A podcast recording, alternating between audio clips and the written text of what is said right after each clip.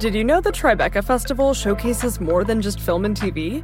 Tribeca's audio storytelling program, sponsored by Audible, is happening June 9th to June 13th in NYC. It includes premieres of new indie podcasts, plus exclusive live tapings of popular podcasts like Slow Burn, Criminal with special guest Melissa McCarthy, and Vibe Check with special guest Lena Waithe. Don't miss it. Get your tickets now at TribecaFilm.com.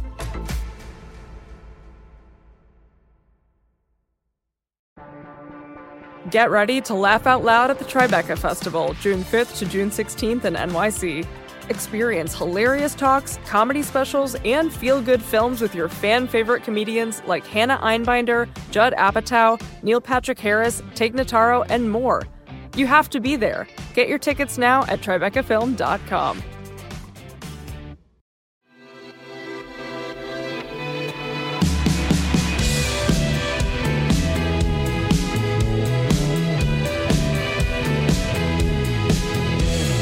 Hello, welcome to the Ezra Klein Show on the Vox Media Podcast Network. This is a Super Tuesday, although it's coming out on Thursday, special. Uh, something I've been wanting to do is actually not look at the election exactly, but think about the presidencies, the likely presidencies of the two leading Democrats. And at this point, as the race is, I think, quite clearly collapsed down to Joe Biden and Bernie Sanders, it is a time to do that. So I'm joined by my colleague and friend and Vox co founder and Weeds co host, Matt Yglesias, to have that conversation. But before we jump into this, I want to quickly talk about two jobs we're hiring for at Vox, which are both, I think, great jobs and will be of interest to, to this community, but are only going to be open for applications for a limited time. So, so please do listen up. We are hiring for a politics reporter and a race reporter. Both of these are going to be key roles in the Vox newsroom. Uh, we are looking for people of diverse backgrounds. That could be journalistic backgrounds, but it could also be that you know you're a political scientist or you have been doing activist or government work and you want to make a jump. Um, that you can kind of show us that you really understand the issues you're going to be covering here backwards and forwards in a deeper way that will allow you to do great journalism on them. But we are open to people who will need some training on the journalism side if they're bringing a lot on the knowledge and analytical and experience side. So we're looking for people journalism background, but you can also apply if you have another kind of background that is going to be particularly relevant here. You can find all the information for these jobs at voxmedia.com slash careers or just go to voxmedia.com and find the careers tab.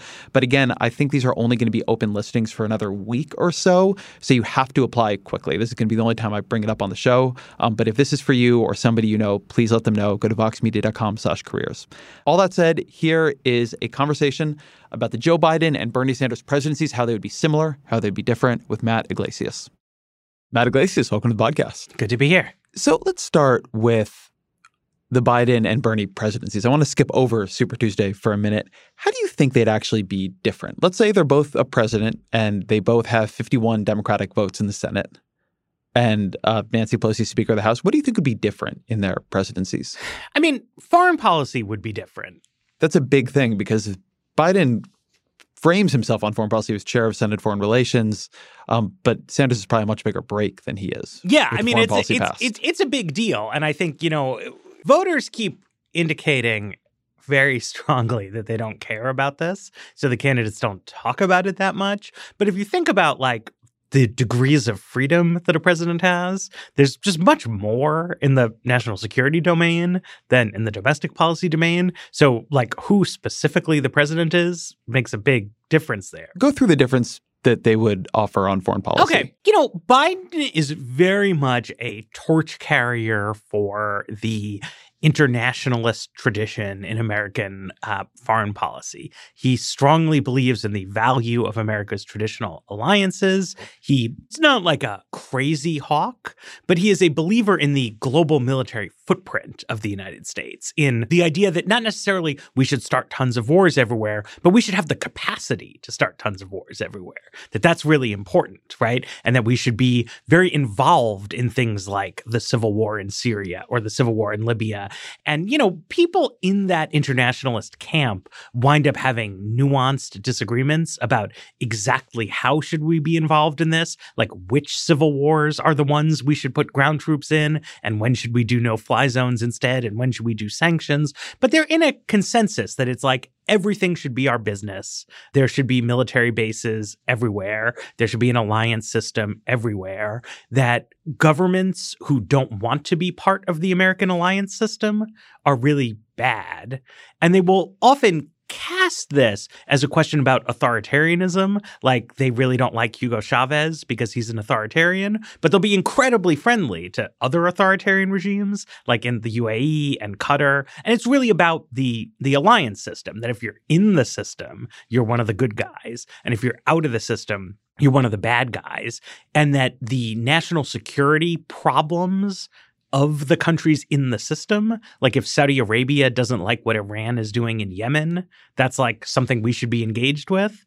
And Bernie doesn't believe any of that. He is much less hostile to like left wing regimes that want to opt out of Pax Americana. He is much more hostile to authoritarian regimes that want to be part of this, uh, you know, system. He talks not in a super specific way, but in like a broad way that he thinks the defense budget is much too large, that it should be something more like an agency that defends the United States against military threats rather than this this huge sweeping global tool. And we see time and again that like every president delivers more continuity with his predecessor's foreign policy than he said he was going to. So I don't think like Bernie would necessarily deliver the like full total sweeping sea change, but he he like really disagrees. And it, Donald Trump in a different way also really disagrees with this internationalist consensus that has held up for a long time whereas Biden even more so than than Obama really is like a, a pillar of this. Like he talks all the time about like I've been on the phone with blah blah blah and he'll like name lots of foreign leaders nobody's heard of or cares about cuz like Joe Biden really cares. Like he chaired the foreign relations Relations Committee. He did a lot of that kind of relationship maintenance work for Obama, where it's like you got to send somebody to the thing, someone's got to talk to the regional security conference. Like J- Joe Biden, Joe Biden likes that stuff, and he he believes profoundly in it. But but there's something interesting there, and one thing I want to do, sort of as we talk about this, is keep Obama as a frame of reference because the way that Biden will differ from Obama, I think, is actually underdiscussed given how much he has based his campaign on Obama nostalgia. And then the way Bernie differs from Obama is interesting. But a role that Biden played in the Obama administration, which is somewhat contrary to his long term reputation, is he was often the skeptic in the room against the military. So famously, there was a debate about whether or not Obama should support what the military was recommending uh, around a surge of troops into Afghanistan. Biden was the contrary voice in the room. Obama ended up moving closer to the military, though, though not all the way to the recommendations. Um, similarly, somewhat famously, uh, Biden was against the bin Laden raid, um, which was a, another more cautious space. And it's a little unclear when you read accounts of all this what Biden was doing because it gets fuzzed a little bit with the idea that maybe Biden was simply trying to create space for Obama to, to make other decisions. But a distinction between Obama and Biden is that Obama came into office understood to be anti Iraq war, which Biden supported the Iraq war. But in office, he, I think one of the criticisms you hear of him was he was not cowed by the military, but he was maybe overly respectful of it and brought in people like Robert Gates and and and there was just a generalized sense that Obama was a little too on board with them whereas Biden he doesn't dislike the military by any means but he, as a longtime senator, seems frustrated by the influence the military holds over uh, uh, American foreign policy, whereas Bernie Sanders, to, to the point you're making, is actually somewhat actively hostile to the role the military plays in American politics. Like, not frustrated by it, but really thinks you should cut the defense budget dramatically. Really thinks you should have a you know beaten your swords into plowshares. So I think there's a I, I can't really say because Biden has been all over the map on different questions what his foreign policy would be exactly, but he seems like somebody who has the, certainly the internal capacity to trust his own judgment in a way that Bernie Sanders, in a very different way, does.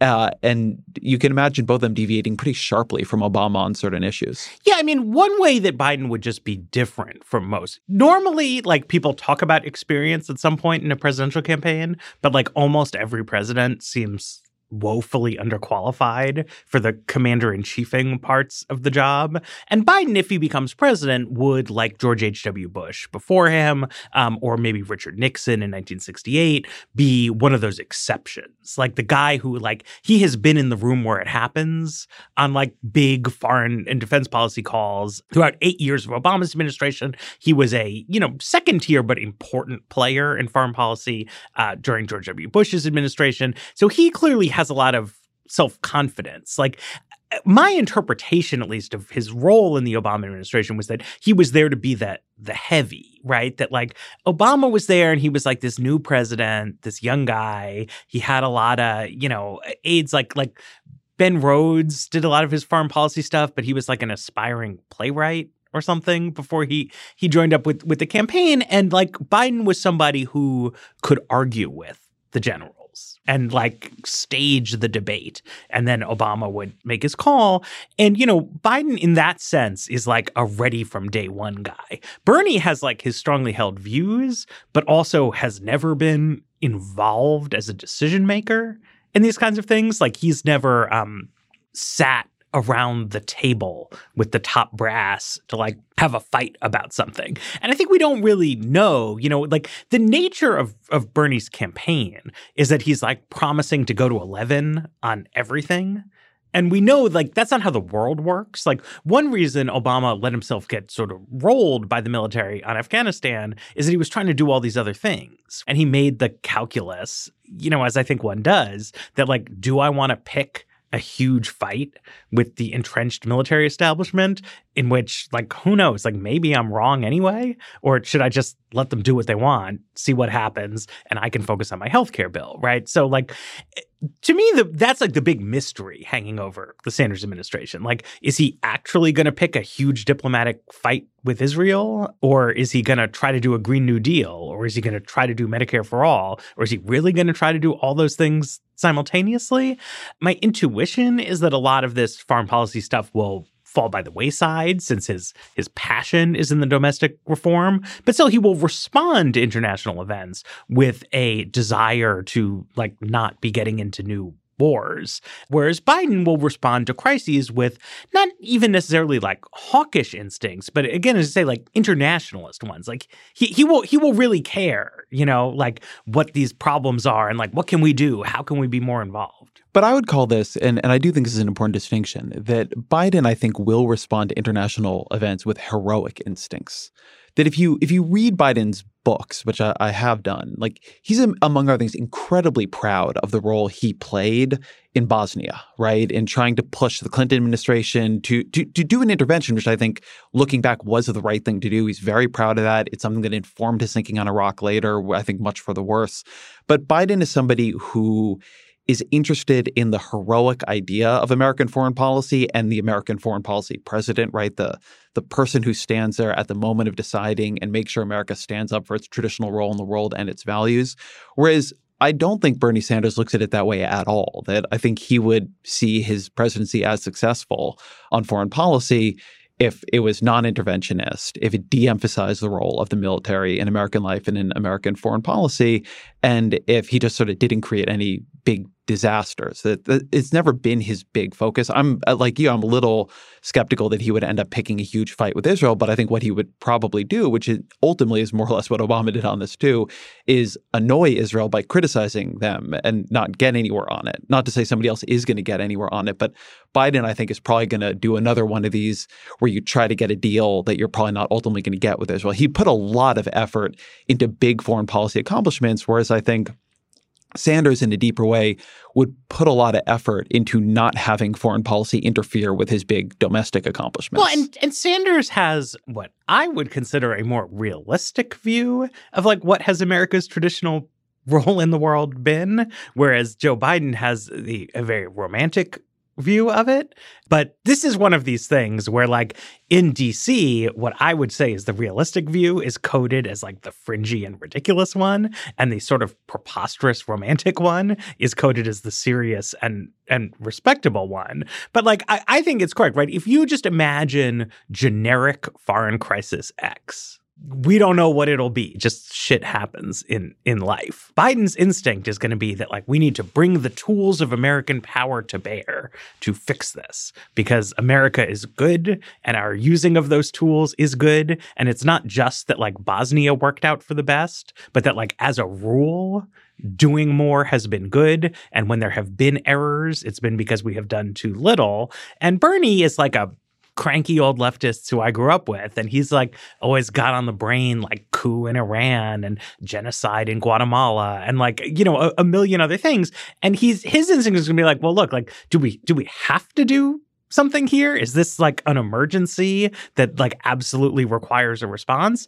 And I think when you look at these different crises that pop up, it's like nine times out of 10, the answer is no, right? If we just want to stay out of it, like we can totally get away with that. And terrible things often happen, but like also terrible things often happen when we when we do get involved. And so to me, I mean when when I wrote my like case for Bernie Sanders piece, like I lean heavily on this foreign policy piece. Like I have strong feelings about this. Um as does Bernie Sanders. I think it's in a practical sense, like where it makes the most difference who the president is.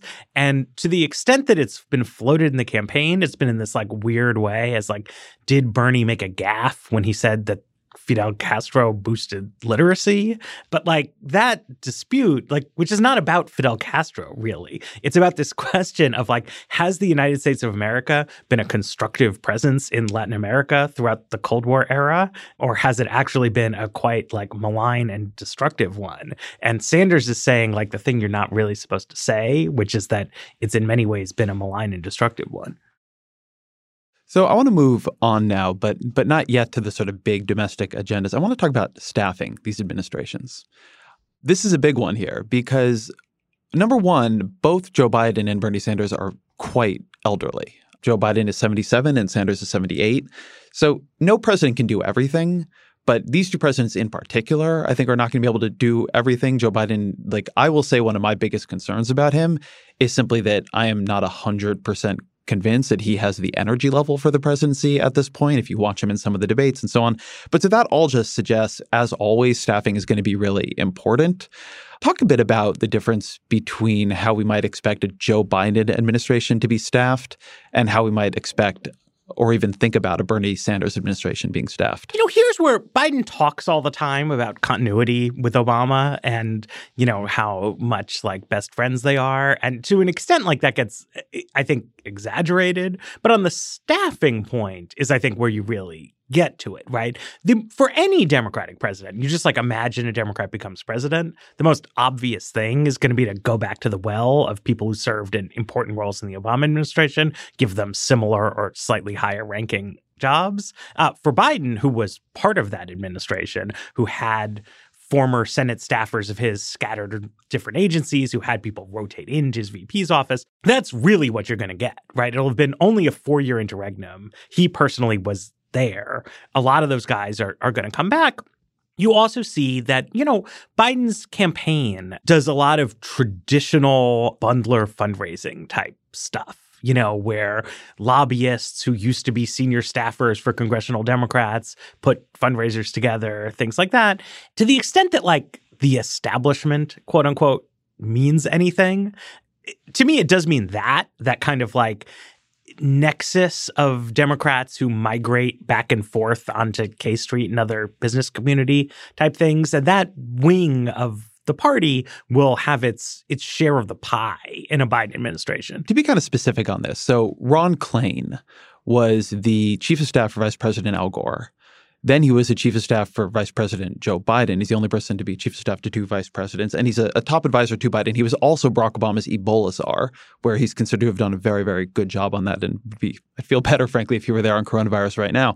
But he will be presumably very high up in a Biden administration, or Tom Donilon, or another version of this is Jake Sullivan, who is Hillary Clinton's top policy advisor. And if she had won the presidency in 2016, would have been very high up in, in, in her administration. Jake Sullivan worked with Biden very closely in the Obama administration, and he's the kind of person who who might come back. So I saw David Sirota, who's a speechwriter and a sort of conflict oriented guy, uh, tweeting, a speechwriter for Bernie Sanders, I should say, tweeting about how, you know, what nobody will really say is that Joe Biden is a full employment plan for the Democratic establishment. And that's why they all support him. And among other things, putting aside the strategic dimension of that um, comment from a, a Sanders staffer, there's a truth to it, but it's a banal one. I think a lot of people will say this actually that Joe Biden is likely to bring back the Democratic establishment. And something that he's very honest about is that he thinks the Obama administration and the Democratic establishment are good. And that's why he's going to put them in all these top roles. What is actually a little less clear is who Bernie Sanders will bring in. Um, Elizabeth Warren, who is sort of in Sanders' lane in a lot of ways, her staffing is much better understood. She's close with the Roosevelt Institute. She's a much bigger academic network. Bernie Sanders has always had an unusual grab bag of staffers. They come from very different places. A lot of them kind of uh, cycle in and out pretty quickly. It's much less obvious to me who his bench would be made up of. Right. And you know, if if things had broken another way, right? If we hadn't had the snake emojis and, you know, all this kind of stuff, I would say, look, you know, if we just like roll back the clock six months, like if Bernie Sanders somehow becomes president, Elizabeth Warren is going to be the single most important person in the transition simply because you like need a credible answer to the question Sirota raises, which is like, if not the Democratic establishment, like then then who? Right, because you, you can't run the government with like the staff of Jeff Weaver's comic book shop. Um, you need some people. And it's a big sort of hazy void hanging over the, the Sanders campaign. It's not like important again to like regular voters but as i try to analyze like what is at stake here clearly the staffing stakes do matter it is keenly felt by people in dc that like this is one of the things in the mix and like david is not wrong about that but it's not obvious to me what sanders's answer actually is because he doesn't have the way Warren does this kind of like big kind of para organization. Uh, a lot of his policy documents are a little bit slapdash. Um, the whole ethos of his campaign is to not set priorities and to basically not say no to any kind of like left activist entity, um, except for the anti dairy people who've been popping up at events because he, he's from Vermont.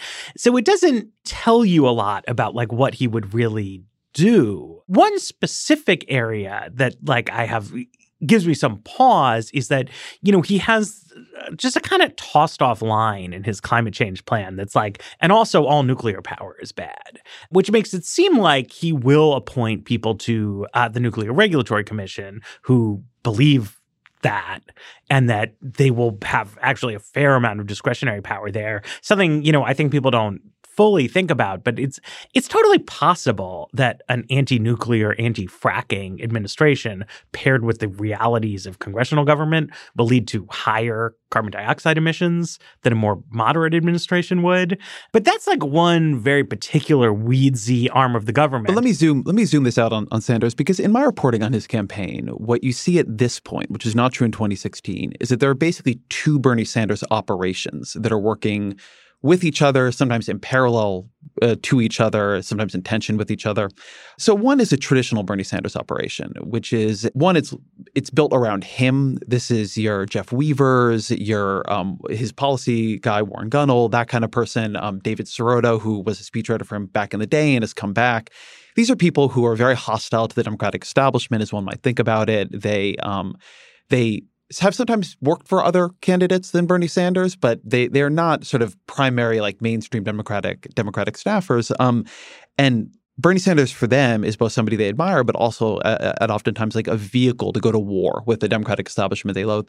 But since 2016, Sanders has also built a, a, sort of internal operation, which has become very powerful, particularly in his campaign, which is you, you might almost call it like the dissident wing of the Center for American Progress. So Faz Shakir, who used to run Think Progress, and and you worked with his campaign manager, um, Matt Duss, who was at the Center for American Progress and was a lefty foreign policy guy. We both worked with him at, uh, at the American Prospect, and I have great respect for Matt. He's his foreign policy person now. You see Ari Rabin-Havt, who I don't I don't think Ari worked at CAP, but he worked for Harry Reid um, and was high up there. He's, I think, deputy chief of staff on the campaign, something like that.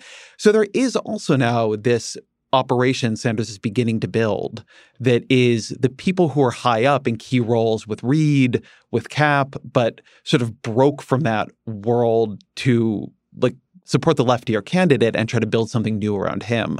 And sometimes these operations get along, sometimes they don't, is my understanding, but they're quite different. When Sanders was the ranking member on the Senate Budget Committee.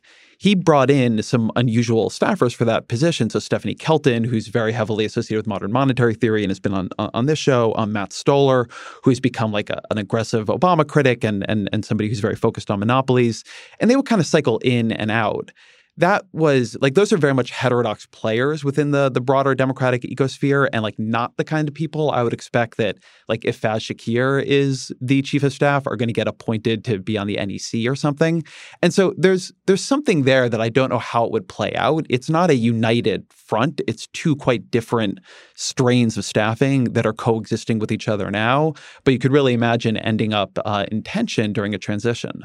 Yeah, I mean, there is definitely a distinction there. I know people sometimes take Trump Bernie analogies as as offensive, um, and they are obviously different in many, many, many ways. But I think that the staffing issues in the Trump administration are illustrative of the kinds of problems that occur when you have a new president whose core team was motivated by like not just preference for your guy, but like hostility to the mainstream guys, which is that you can't run the government that way. You need people who have done similar jobs before, which means mainstream people. You need people who are confirmable, which means both deferring to the views of the congressional party, but it also just means in practice appointing some people who are friends and staffers of important members of Congress. And like every administration does that. But like when Obama takes some people from the Hill and puts them in key executive branch jobs, nobody's like, ooh, what's going on? Because it's just Democrats democrating. Um, but like Trump also winds up ne- needing to do that. Uh, and so, you know, Sanders would have to form a hybrid of things. Like he would have to, whatever he would want to do, like just by necessity, it would wind up being a more mainstream group than you see on the campaign because you've got to deal with the Senate, you got to deal with with what you have to do. But Something we've already seen on the campaign trail is some difficulty in the Sanders operation of turning the ship and saying, like, okay, like we're winning now.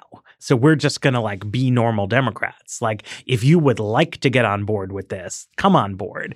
And you sometimes see in say some of Sirota's messaging, right? There's this like self-fulfilling prophecy where if it's like if one person who's an establishment Democrat says something bad about Bernie Sanders, the response to that is the only reason this guy said this bad thing is that they all are terrible and corrupt and are terrified of this coming purge that I am going to orchestrate of all of them. So, of course, when you say that, you wind up with more pushback, right? And then the contrary view is that when somebody who's establishmenty says something kind of nice about Bernie, or like, I think that Castro knock is unfair, like, do you reach out your hand and say, like, yes, we want you on the team? And there's always a concern about that. Like, Trump is super paranoid that people who got on the Trump bandwagon are not actually loyal to him and are trying to undermine his administration from within. So I think it's not totally crazy that when Bernie is riding high, his like the people who've been with him through thick and thin, you know, still worry about other people, but also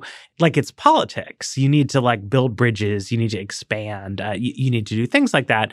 If you look literally at Sanders's like proposals, like what he says he's going to do through the executive branch. It's, of course, very expansive. And the big problem with all of it is that it's written eh, as if they don't realize that you have to be able to win court cases. You know, and I don't think like I, I think that they do know that, but not everybody who reads the documents knows that. It's like I can write a hot take that's like the executive branch has the power to unilaterally dismiss all student debt. And I can even find a law professor who says that that's true. But like you need a circuit court judge and probably a circuit court judge appointed by Donald Trump, right? And something that they dealt with a lot in the Obama administration was they didn't want to lose tons and tons of lawsuits. So they were a little bit on the conservative side in terms of what they wanted to do. Bernie doesn't seem like somebody who would care about something like that and would be fine if people wrote lots of rules that get tossed out in courts and then he gets to have a fight about it. Um, but but to me, that's like probably what you would see is a lot of uh, very expansive efforts that get smacked back. Well, there's also a broader point on this around how they'll approach the Senate. And this is a little bit to do with staffing, but it has a little bit to do just with their their their generalized approaches to politics. So Something that happened over the past two weeks that I think contributed pretty substantially to Biden's performance on both in South Carolina and Super Tuesday is he began doing something that he wasn't really doing before, which is racking up key important endorsements. So he got endorsed by Representative Jim Clyburn, who's the most important Democrat in South Carolina. That helped him kind of stomp through the South Carolina primary.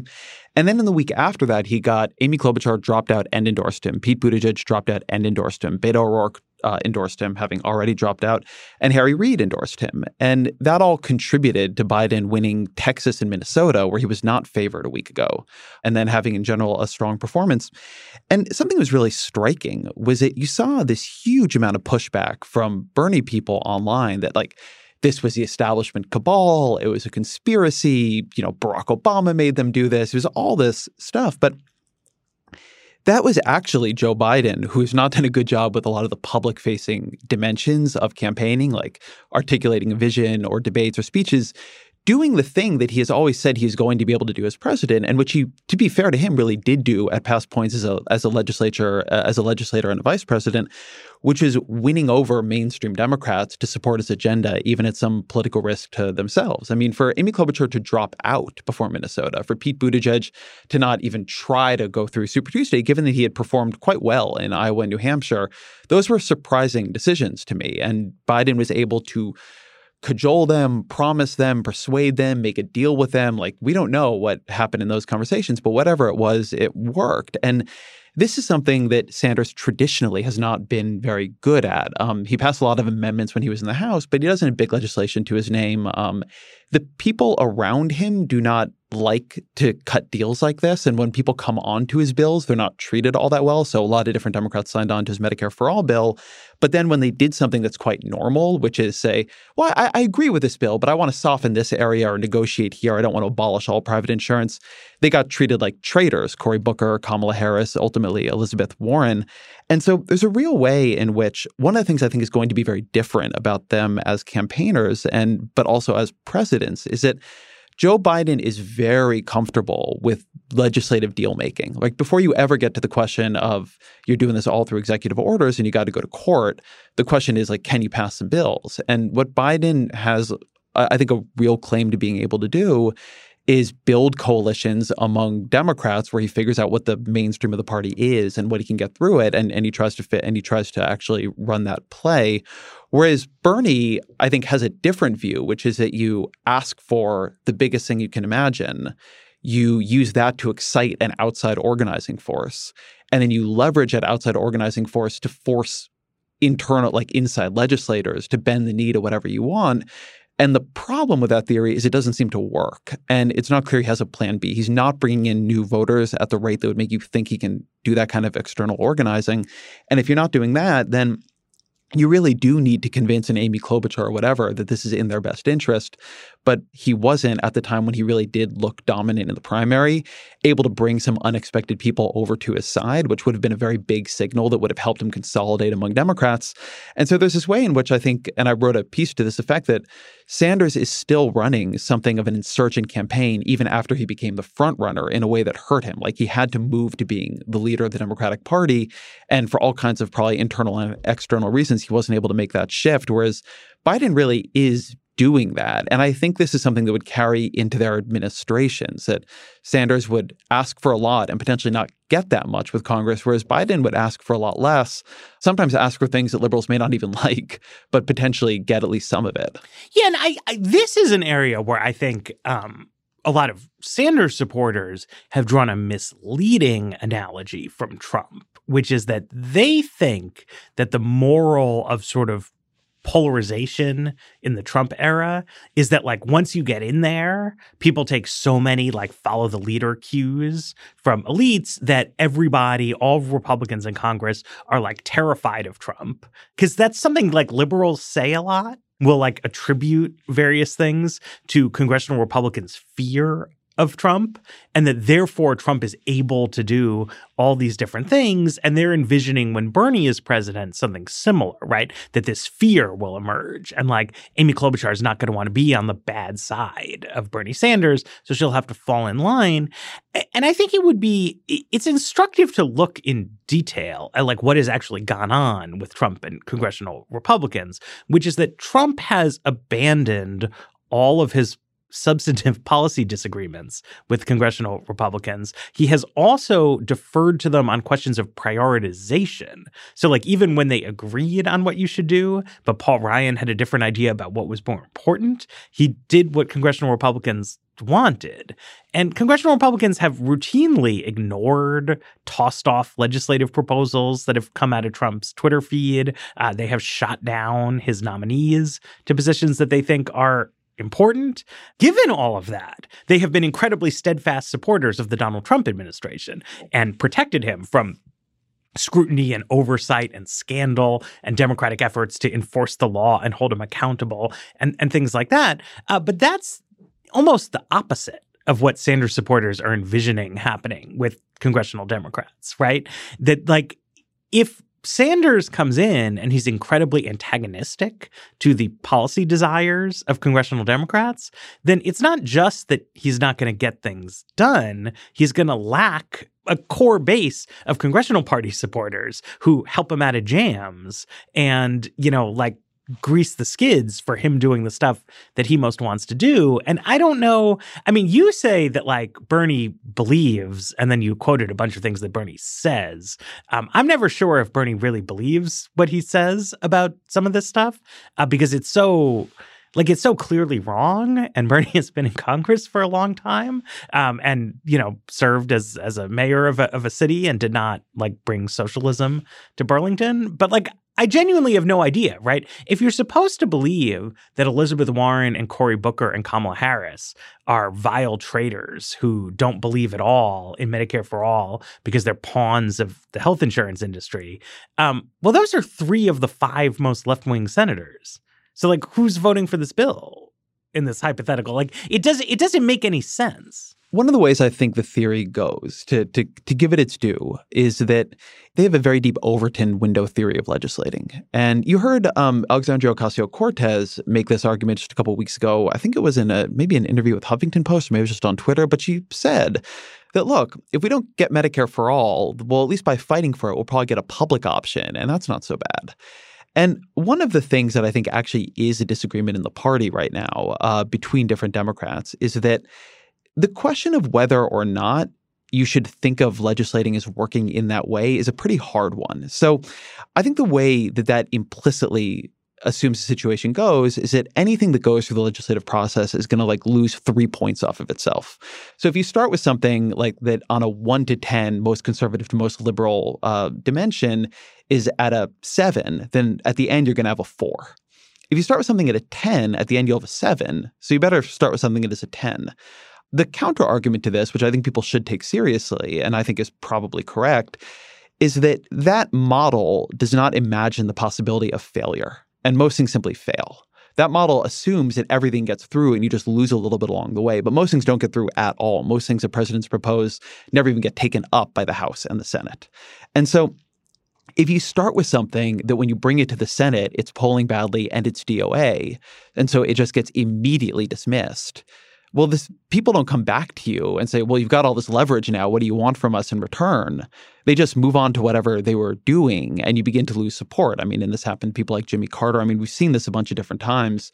And so I think the question, particularly if political revolution is not going to happen, so you're not going to get this huge flood of kind of new voters and organizing that is going to scare people in Kentucky, which you know uh, Bernie Sanders has spoken about, but we're just not seeing that manifest itself in the primary then you really have to question, I think, this Overton window theory. Um, the The Joe Biden, and this is also the Barack Obama view, was that you start with something that is compromised down because that is something that will be popular. You start with enough support, and that's where you get your leverage to hopefully get some of it through at the end of the day.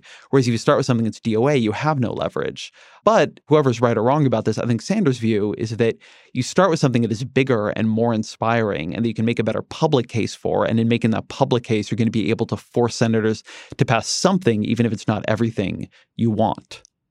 Guess my view is that it's hard to offer a like generalized proclamation on what is right and what is wrong about this. It is definitely true that if Obama had just shown up in Congress one day in 2009 and had said we should abolish private insurance and give everybody a government plan that covers everything for free with no co-payments and no deductibles, and uh, I'm not really sure what the pay fors will be, but it's probably fine because it works in Canada.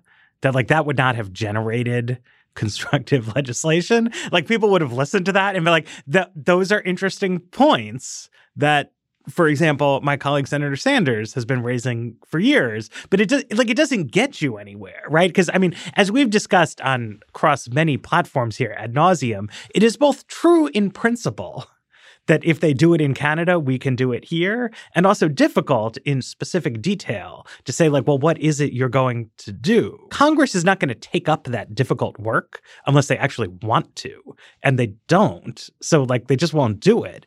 And, like, Congress not wanting to do that extends to Senator Bernie Sanders, who has been in Congress all these years, like, not producing incredibly detailed, like, rationing plans. You know, because, like, nobody wants to do that including the advocates. So they just they just won't do it. I think it's probably fair to say that on climate change, if Obama had started with a big stick of like we're going to use these EPA regulations unless you guys come to the table with like a carbon pricing plan that addresses industry concerns in a better way, but I am 100% committed to reducing CO2 emissions, that he probably I think would have gotten further than with the effort he did take because he was relying on a big legislative deal and he as you say like most things fail. And so what happened was is it failed and then he had nothing at all and he had to start doing the paperwork and the administrative procedure act stuff. And he had reasons for doing it in the order that he did it but it was a deprioritization of the climate issue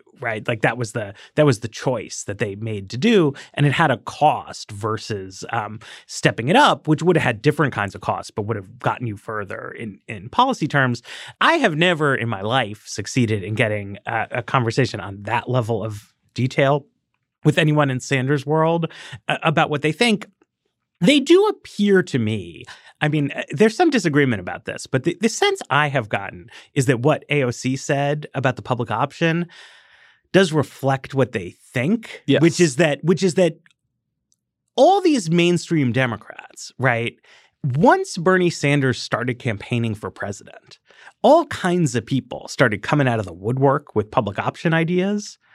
So I think their interpretation of that is look, in 2016, there was no interest in the Democratic Party in taking on the insurance industry and pharmaceutical industries by pushing a public option. There had like been momentum behind that and it didn't work out and they walked away from it. But as soon as like the devil Bernie Sanders shows up with his like $60 trillion middle class tax increase, suddenly Amy Klobuchar is like, hey, public option, right? And so if Bernie wins, they think that they will be able to continue to drive that forward and get something done. I think there's like a lot of insight into that description of how the dynamics work, but there's still the part where you need to write the public option bill, decide what it does, whip up support for it, make you know, there's there's like so many more moving pieces. Well, you, you have to at some point embrace a compromise. Um, well, one yeah. thing there I just think that is true, and I, I think Sanders deserves a lot of credit here, but I think the Overton window theory is a good theory of communication and agenda setting, and not often a good theory of legislating. Right. And they, they're, they're getting moved between. I think the legislators don't do enough Overton window movement in the debate. And then, like, the debaters don't do enough deal making in the legislature. And so everybody's partially right in this debate. Um, it's not that it is very much the case that Bernie Sanders has changed the healthcare debate in a, in a dramatic way. And then also the case that he has not actually moved what the Senate or even the House appear ready to vote for in a very dramatic way. And like if you if you tried it, it, it may not work. But rather than going sort of around and around in that, I want to talk about the other side of this, which is that if the criticism of Sanders is that he's not necessarily good at making deals, the criticism you hear of Biden is that he's too good at making deals and that he will often like chase the deal even beyond where you should and accept something that others don't like. This many feel this happened with the Bush tax cut deal, um, with Harry Reid kind of famously throwing the deal Biden cut into a fire, um, even though it ultimately passed. There was the Cures Act, which passed, I think it was 95 to 4, but Sanders and Warren were against it. Warren said this was an act that like got new money for the NIH. It sort of did more to elevate mental health parity, that kind of thing. It expedited approval of certain kinds of drugs and potential breakthroughs, but it did like nothing on pharmaceutical pricing. And a lot of people felt that basically the deal was you got more money and more regulatory relief for pharmaceutical companies, but you didn't make them give anything for it. And Warren had this line that she said, I'll fight this because I know the difference between compromise and extortion. And like she said, this is extortion.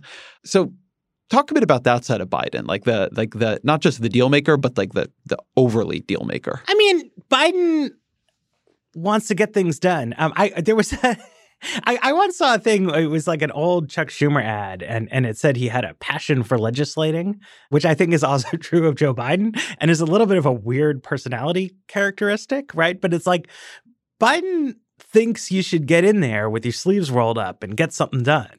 And and he's even said that, you know, like as a like like a dispositional thing, right? And what happens is you can make like bad concessions and something like that. And some of this is about substantive policy as well, right? So Democrats tried pretty hard when Obama was president to get a deal in which Social Security benefits would be cut and in exchange, taxes on the rich would go up and the, the deficit, therefore, would go down. Left wing Democrats objected to this idea because they thought it was bad, um, but they're not the reason it didn't happen right? The reason it didn't happen is that congressional Republicans, after dilly dallying and like who knows? Like for some reason, this took forever, even though it just came back down to they didn't want to agree to any tax increases, which had been their same position all along. An interesting question is Will Republicans have changed their mind about that, right? Has the Donald Trump experience made Mitch McConnell think that actually that Obama style grand bargain is in fact the best deal he can get? That what they thought at the time was we're going to sweep into power, we're going to do entitlement cuts, and we're not going to agree to any tax increases. They have now been in power they like being in power. Uh, they've appointed all these judges. They've done all this stuff they're very proud of. But to get that power, they had to promise not to cut Social Security benefits because they become the party of elderly people. So a Biden administration could be a golden opportunity to revive that grand bargain. And, and like many people uh, profoundly believe that deficit reduction is an important and, and moral cause, uh, Joe Biden, I, I don't I don't want to be derogatory to him. I don't think he has particularly deep thoughts about macroeconomic policy, uh, but he has a disposition to like want to do big deals, and it would be a big deal. Whether or not this is a good idea, it would be a great press conference, right? At which like the president and all the legislative leaders finally take action on America's long simmering entitlement type problem. And, you know, that would be like Bernie Sanders won't do that right? Like Sanders, even more so than Obama, will hold the line against these kind of deals. Whereas Biden it seemed to me to express frustration during the Obama administration that the White House wasn't a little more willing to be like, you know, Republicans can have a tax cut as a treat if that'll let us get something done that that we want, right? And that they they should have been giving more in order to get more. Whereas Obama spent a lot of his second term just kind of like staring harshly across the mall uh, with nothing at all getting done. It's not unilaterally within the control of the president, but like I think that Biden would be much more willing to indulge Republicans' top priorities if in exchange he could get some different stuff. Like what kind of stuff? You know, who knows? It's just going to depend what Democrats are like very interest groupy. And so it's going to depend who comes to the table. Uh, but you could imagine a Joe Biden climate plan that who knows what it would do? It would spend X billion dollars on green energy research, and in exchange, uh, you know, I don't know, probably something terrible. Um, but Yeah, you and- would do something great, you know. Uh, whereas, like with Sanders, it's it's actually hard to. Im- it's not just that you're not going to have a political revolution. It's like I think you're going to have a lot of stasis. Let me say something about Sanders first and then move back to Biden because Sanders, he's had one major bill under his name pass, and it was when he was chairing the Veterans Committee. And this was during the period when the, the Veterans Health Administration had a huge number of scandals and failures. And so Sanders ended up cutting a deal first with John McCain on veterans issues, and then because it needed to go to the House, I want to say the guy's name was Miller, the House Republican who was running veterans at that time. He was a very conservative Republican. And so they they came to a deal where Sanders and Sanders today will say like it didn't, you know, wasn't everything I wanted, but but you know, it was worth doing.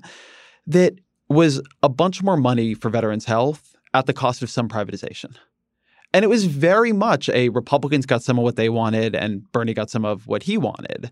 But it was like a like a Biden like deal. You could really have imagined that happening. And John McCain was happy with it and the Republicans were happy with it and it actually passed. And I've done some reporting on this and it's just a it's a very complicated technocratic agreement they came to. And I don't think it like fixed veterans health forever, but you know, it was probably seems to have been uh, largely worth doing.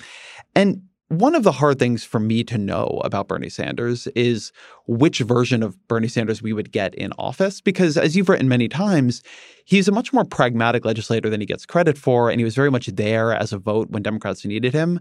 At the same time, he was not a very effective legislator in the sense of being able to build coalitions to get the things he wanted to pass actually done. Like you had people in the past, like say a Ted Kennedy, who really they themselves were a huge force in Congress and they were able to do things that wouldn't have happened there without them. And and Sanders doesn't have a lot of that kind of big picture legislating to to his record. Again, he he did a, he was called the Amendment King in the House. He did a lot of amendments, but he hasn't passed huge bills. Meanwhile, Joe Biden is interesting in this respect because he really just does disagree on some of these issues. One of the the fascinating dimensions of the Democratic primary has been that there has not been as much dispute about the past as you would expect because most people agree that the criticisms being made of their past records are correct and they were bad. So Bernie Sanders got attacked for past um, record on guns and he said sorry. Michael Bloomberg got attacked on stop and frisk and he said sorry. Joe Biden got attacked on Iraq and he said sorry, and so on and so forth. Um, but one place where this really isn't true is in the Obama administration era deals. And I've talked to people around Joe Biden about this. And for instance, the Bush tax cut deal, which people on the left are still really angry about because basically a large amount of the tax cuts got locked in. Democrats got higher taxes on the very rich, and they got some tax cut and tax rebate and credit, et cetera, things for the poor. But the estate tax was gutted and, and that kind of thing. And a lot of Democrats wanted to let the Bush tax cuts fully expire and then use the resulting economic pain and higher taxes to force the Republicans to, to, to give a lot more. And people around Biden will continue to say to this day that Biden says that was a good deal. Like he is happy he got it. He thinks he was right. And he thinks the balance of what they got was worth it. And a lot of Democrats simply just disagree with that. And I find that actually useful because there are a lot of these places where what people are really arguing about is is an apology enough? Mhm. Um, you know, is Joe Biden saying some of the stuff they did on immigration went too far? Is that enough? But here, like, there's just an actual disagreement about what kind of deal is worth taking. You see it on the Cures Act, you see it on that Bush tax cuts deal. And particularly in a world, and we very much might be in this world, where Mitch McConnell is Senate Majority Leader, either initially in a Biden presidency or after a couple of years, the kinds of deals Joe Biden will strike are just very different than the kinds of deals Bernie Sanders is likely to strike. Although, all that said, the kinds of deals Bernie Sanders might strike may be different than the impression we get from Bernie Sanders on the campaign trail. Although I, another thing I would say, there's a difference in assessments of the merits of that that Bush tax cut deal, which you should note it has critics on the left, but also like Michael Bennet was really mad about it. Like it's it's mm-hmm. because it's an interesting dispositional thing. You know, just like how, how did you look at this? But another thing that there is disagreement about there. Well, one note there is a lot of deficit hockey people were mad about it, right? Which is part of why you get the Bennets and so on. Right. It's not just the terms of the deal, but like, was it important to do a deal versus a comfort with a certain level of chaos and ambiguity? Right. So when I talk to people from the Obama administration who themselves seem to disagree about this deal somewhat, although obviously the faction that liked it, it's not it's not like Joe Biden like did a magic trick and got it passed. Uh, Barack Obama decided it was a, it was a deal worth taking, but it was controversial inside the administration.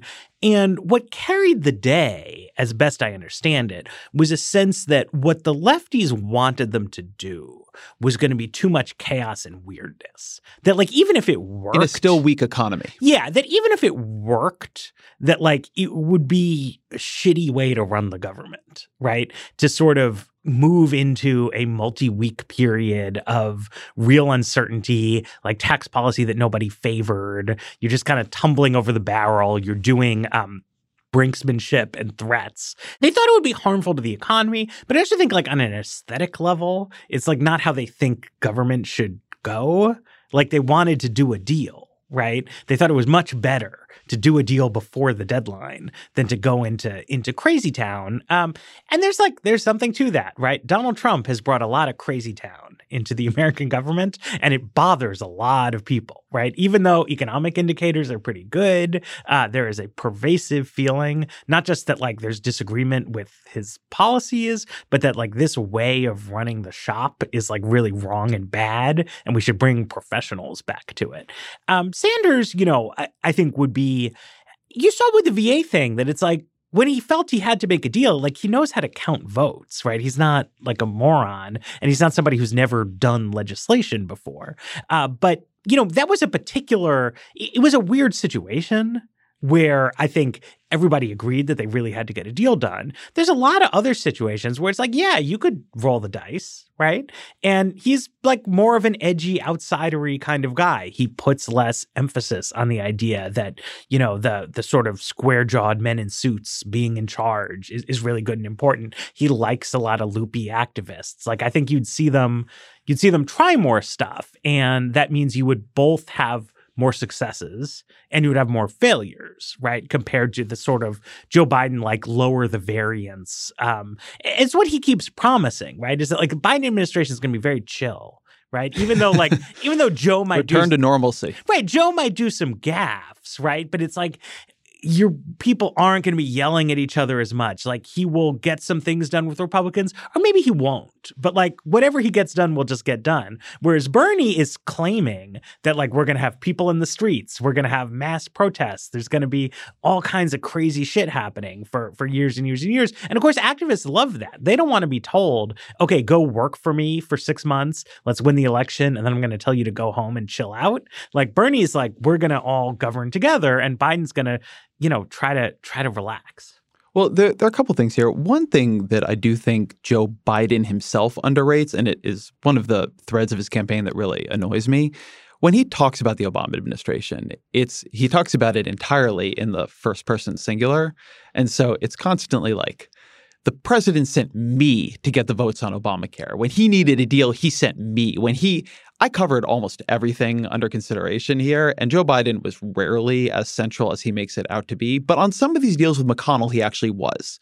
The deals with McConnell are the exception. He's not the guy who got all the stimulus votes. He's really not the guy who passed healthcare reform, but it, he's not the guy who like got us out of a like. There's a bunch of weird things he says, but he did make these deals with McConnell. And one of the things that is very clear to me that happened along the way there is that just between his experience as a legislator and his experience doing those deals, Biden believes in his own deal making capacity in a very deep way. But again, having covered those deals, it was always obvious that what was happening was that it was politically impossible for McConnell to make the deal with Obama because Obama was the guy that Republicans hated. When Joe Biden is the Democratic president, if he becomes a Democratic president, Joe Biden will be the guy that Republicans hate. He will be the guy they ran against and in that in this case who beat them. And McConnell is not going to want to make deals with him. He's going to as he did with Obama say that his top priority is making Joe Biden a one-term president.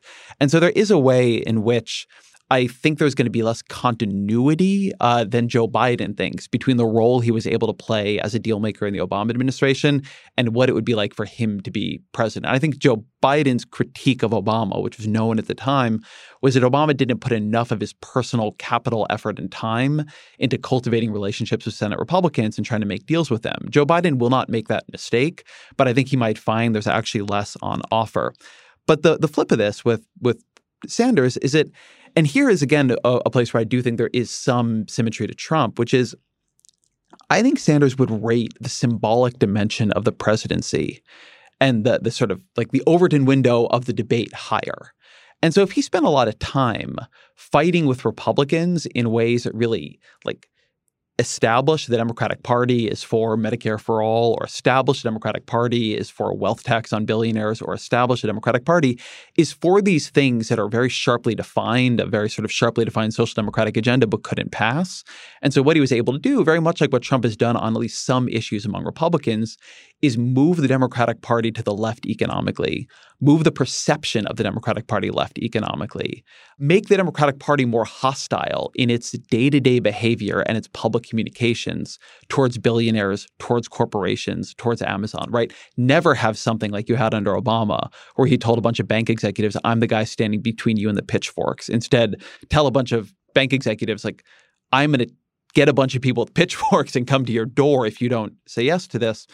I think that Sanders would actually rate that as an important success, even if it didn't lead to legislation, right? There's there's a version of Bernie Sanders that is about promising what he can do in year one, and that way over promises. And then there's a version. I mean, you heard uh, Ocasio Cortez in a New York Magazine profile say, like in another country, Joe Biden and I would not even be in the same party, right? Like I'm a social democrat, and he's this sort of center left creature, and I think that one of the things that would just be a Sanders project, which you can do simply by positioning, um, you don't have to pass legislation to do this, is symbolically be making the Democratic Party much more into that social democratic party for the long term in the way that Donald Trump, for all that he is folded to a lot of the congressional Republican agenda, he has made it a more anti immigration party. He has made it a more anti trade party. He has changed its public positioning in a way that is important for how Republicans are running their campaigns in the future, even if it's not reshaping the American legislative agenda so much in the present. And I think this is a question where, to loop it back to staffing, right? One tough problem for Sanders would be how do you staff at the outset? And I, I don't really know. But you talk about, okay, four, eight years of Bernie Sanders. How does that change how staffers relate to the Democratic Party and the corporate sector? And I think you could see a change that's quite profound. I mean, right now, a very normal story is that Michael Froman uh, worked in the Clinton administration, then he left the Clinton administration and he worked in the private sector. Then Barack Obama won the election. While Obama was running, Froman bundled a lot of contributions for Obama. Then during the transition, Froman played an important role in, you know, helping do some staffing. Then he served in a couple different senior roles under Obama. Now he works in the private sector again. Um, I don't have any inside information on this, but I would not be at all surprised if in a Biden presidency he comes back again into the government. And then you'll see lots of people like that who are in the government, they're in the private sector, then they're back in the government. Uh, Bernie Sanders, I, I think, would hire some people with corporate backgrounds just because. Yeah, I would say private sector is even the right term here. It's like Wall Street management consulting, right? It's like a couple yeah. of these key industries. Sure. It's not like it's not like running a bookstore. Right. It's it's you know, it's uh, it's considered acceptable for Democrats to go work on Wall Street, uh, to work for Hollywood, uh, to work for big technology companies, um, and to an extent, you know, a, a, few other things. Or another example, like Ken Salazar was a U.S. senator. He was Interior Secretary. Then he went to go be a sort of oil and gas lobbyist. And Biden sought and touted his endorsement heading into the Colorado primary. You know, I don't know, will he have a job? But it's like the fact that Salazar went to go be an oil and gas lobbyist does not mean he's like off the team right? As far as Democrats are, are concerned, um, it would be scandalous. Uh, it, it, would be considered rude of me to say mean things about Ken Salazar on the grounds that he's an oil and gas lobbyist because he's also a loyal Democrat, right? He he contributes to down ballot campaigns. He was Secretary of the Interior. He does endorsements and campaign appearances for people. Sanders would change that right? Not not in the blink of an eye, but over time. And he would create a political party that is more like a Labor Party, a Social Democratic Party, or a Socialist Party, in which you know, some people will like quit the party and go work in the corporate sector, but that would be considered a break with like your career right? That people who wanted a future in a social democratic party, they work in the nonprofit sector, they work on campaigns at other levels, they work with labor unions, maybe they do something small businessy and anodyne, but like you don't like dip in and out of the Treasury Department and Citibank. Democrats are different from most center left parties globally, and that they have this structure as a kind of a, a, centrist brokerage party in which you're not expected to sort of like divorce yourself from the corporate world. And you had former Obama people go on to be top executives at McDonald's, at Amazon, at Uber, at Facebook, and many of them would be welcomed back with with open arms in the way it's currently structured. And eh, you know, that's it's a it's an airy kind of stakes, but I think in some ways one of the most real ones that like a Bernie fi Democratic Party would have a much more like austere, hair shirty feel for the people who work at its senior levels, and a very different relationship to to big business. Yeah, and this is something that I think gets underplayed because we think of the president as correctly the president of the United States, but particularly in a highly polarized era, what the president is first and foremost is a party leader despite the fact that you don't have parliamentary parties. And so he can't do or she can't do all that much compared to what the party leader who wins the election might be able to do in another system but they can really change the nature of the party. The party will become, particularly if they are willing to put in the work, more of what they say it is. And, and this is a way in which I think Sanders and Trump really are different and would have very different outcomes. Something that is just true about Trump is he got elected and then he didn't have people around him and he didn't personally have interest in following through on making his own heterodoxies and what appeared at that time to be a sort of nascent right-wing populist ide- like ideas into an ideology that the Republican Party coalesced around. So instead, he basically said like if you leave me to my Twitter feed, like I will leave you congressional Republicans to doing the legislating, writing the tax cut bill, doing Obamacare appeal, whatever it is you want to do. And that's more or less been the bargain the two sides have cut. Bernie Sanders is not going to be happy with that. Part of his project, and it is, I think, currently holding him back in a significant way in the primary, but it is nevertheless a central part of his project is changing the Democratic Party. He once told me this um, line in an interview we did.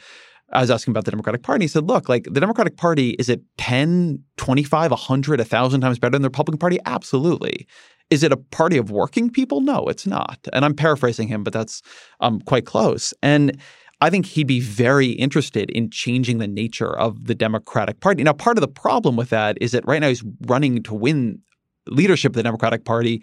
The he does not really like the party, and many of the people who are key in it, the people around him really don't, and keep saying that publicly. And so it's making it hard for him to get endorsements and get the kind of party signaling and broad acceptance he needs to beat Joe Biden.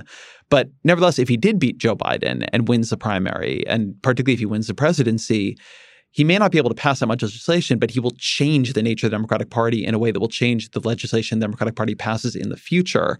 And that's something that I don't think we are always all that well positioned to analyze in American politics because we try not to think of the we have this idea of the president as just a like the president of the country.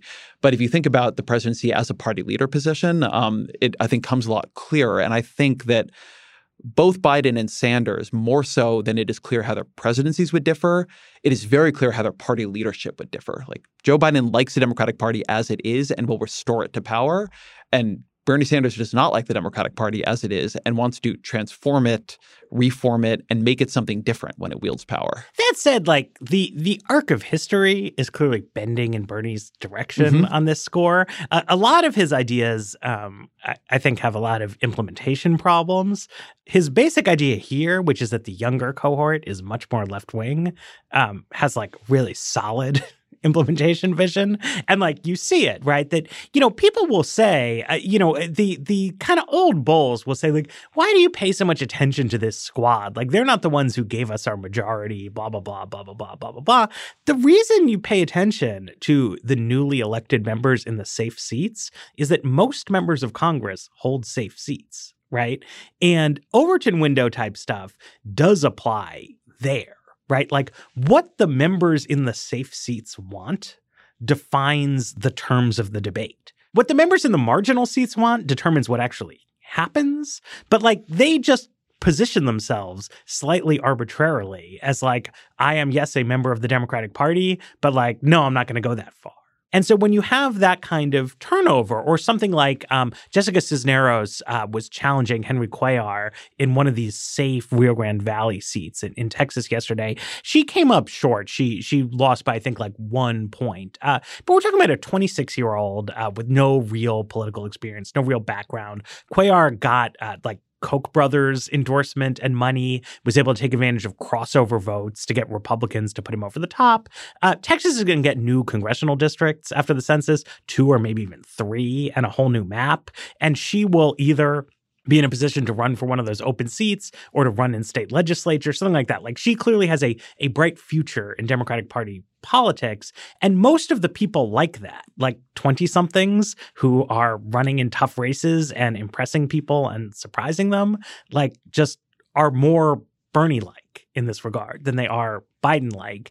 And Sanders, one reason Sanders could have such a big impact there is that he's pushing on an open door to an extent. But even if Biden goes, it's like Bidenism is not the future. Right. And it's not just that Biden is old, because Bernie is also old. It's that, like, the people who really think that Biden's way is correct, they are also old right and like they they they I think will probably win this primary. Uh, they may beat Donald Trump, but like they are not the the future of this, and they are gonna like slow the pace of evolution. But unless um, I, I, I hate to make too firm predictions, but it's hard to see what they could do to actually like bend the trajectory. I think it's a good place to end. Matt Yglesias, thank you very much. Thank you.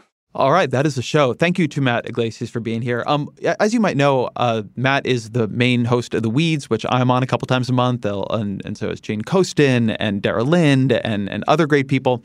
But we're also doing a cool experiment in The Weeds Facebook group, which is tens of thousands of people strong. It's a great place for policy discussion if you're not already a member. I like to participate there. It's one of my favorite places on the internet. Um, we're partnering with the University of Texas and Spaceship Media on a cool research project called The Weeds Conversations. We're trying to develop solutions for quality online conversations, which we could definitely use more of, and dive into fascinating discussions with uh, other Weeds listeners in the process. And we're especially interested in hearing from voices and backgrounds that are traditionally underrepresented. So if you're interested in participating, head over to the Weeds Facebook group We can fill out a survey to join. It's going to be a very cool experiment, and hopefully, we're going to learn some things that we can really use to build some, some better conversations about some issues we need to be talking about. That said, thank you to Matt Yglesias for being here, to Cynthia Gill for engineering, to Jeffrey Geld for producing, to Roge Karma for researching. The Ezra Klein Show is a Vox Media podcast production.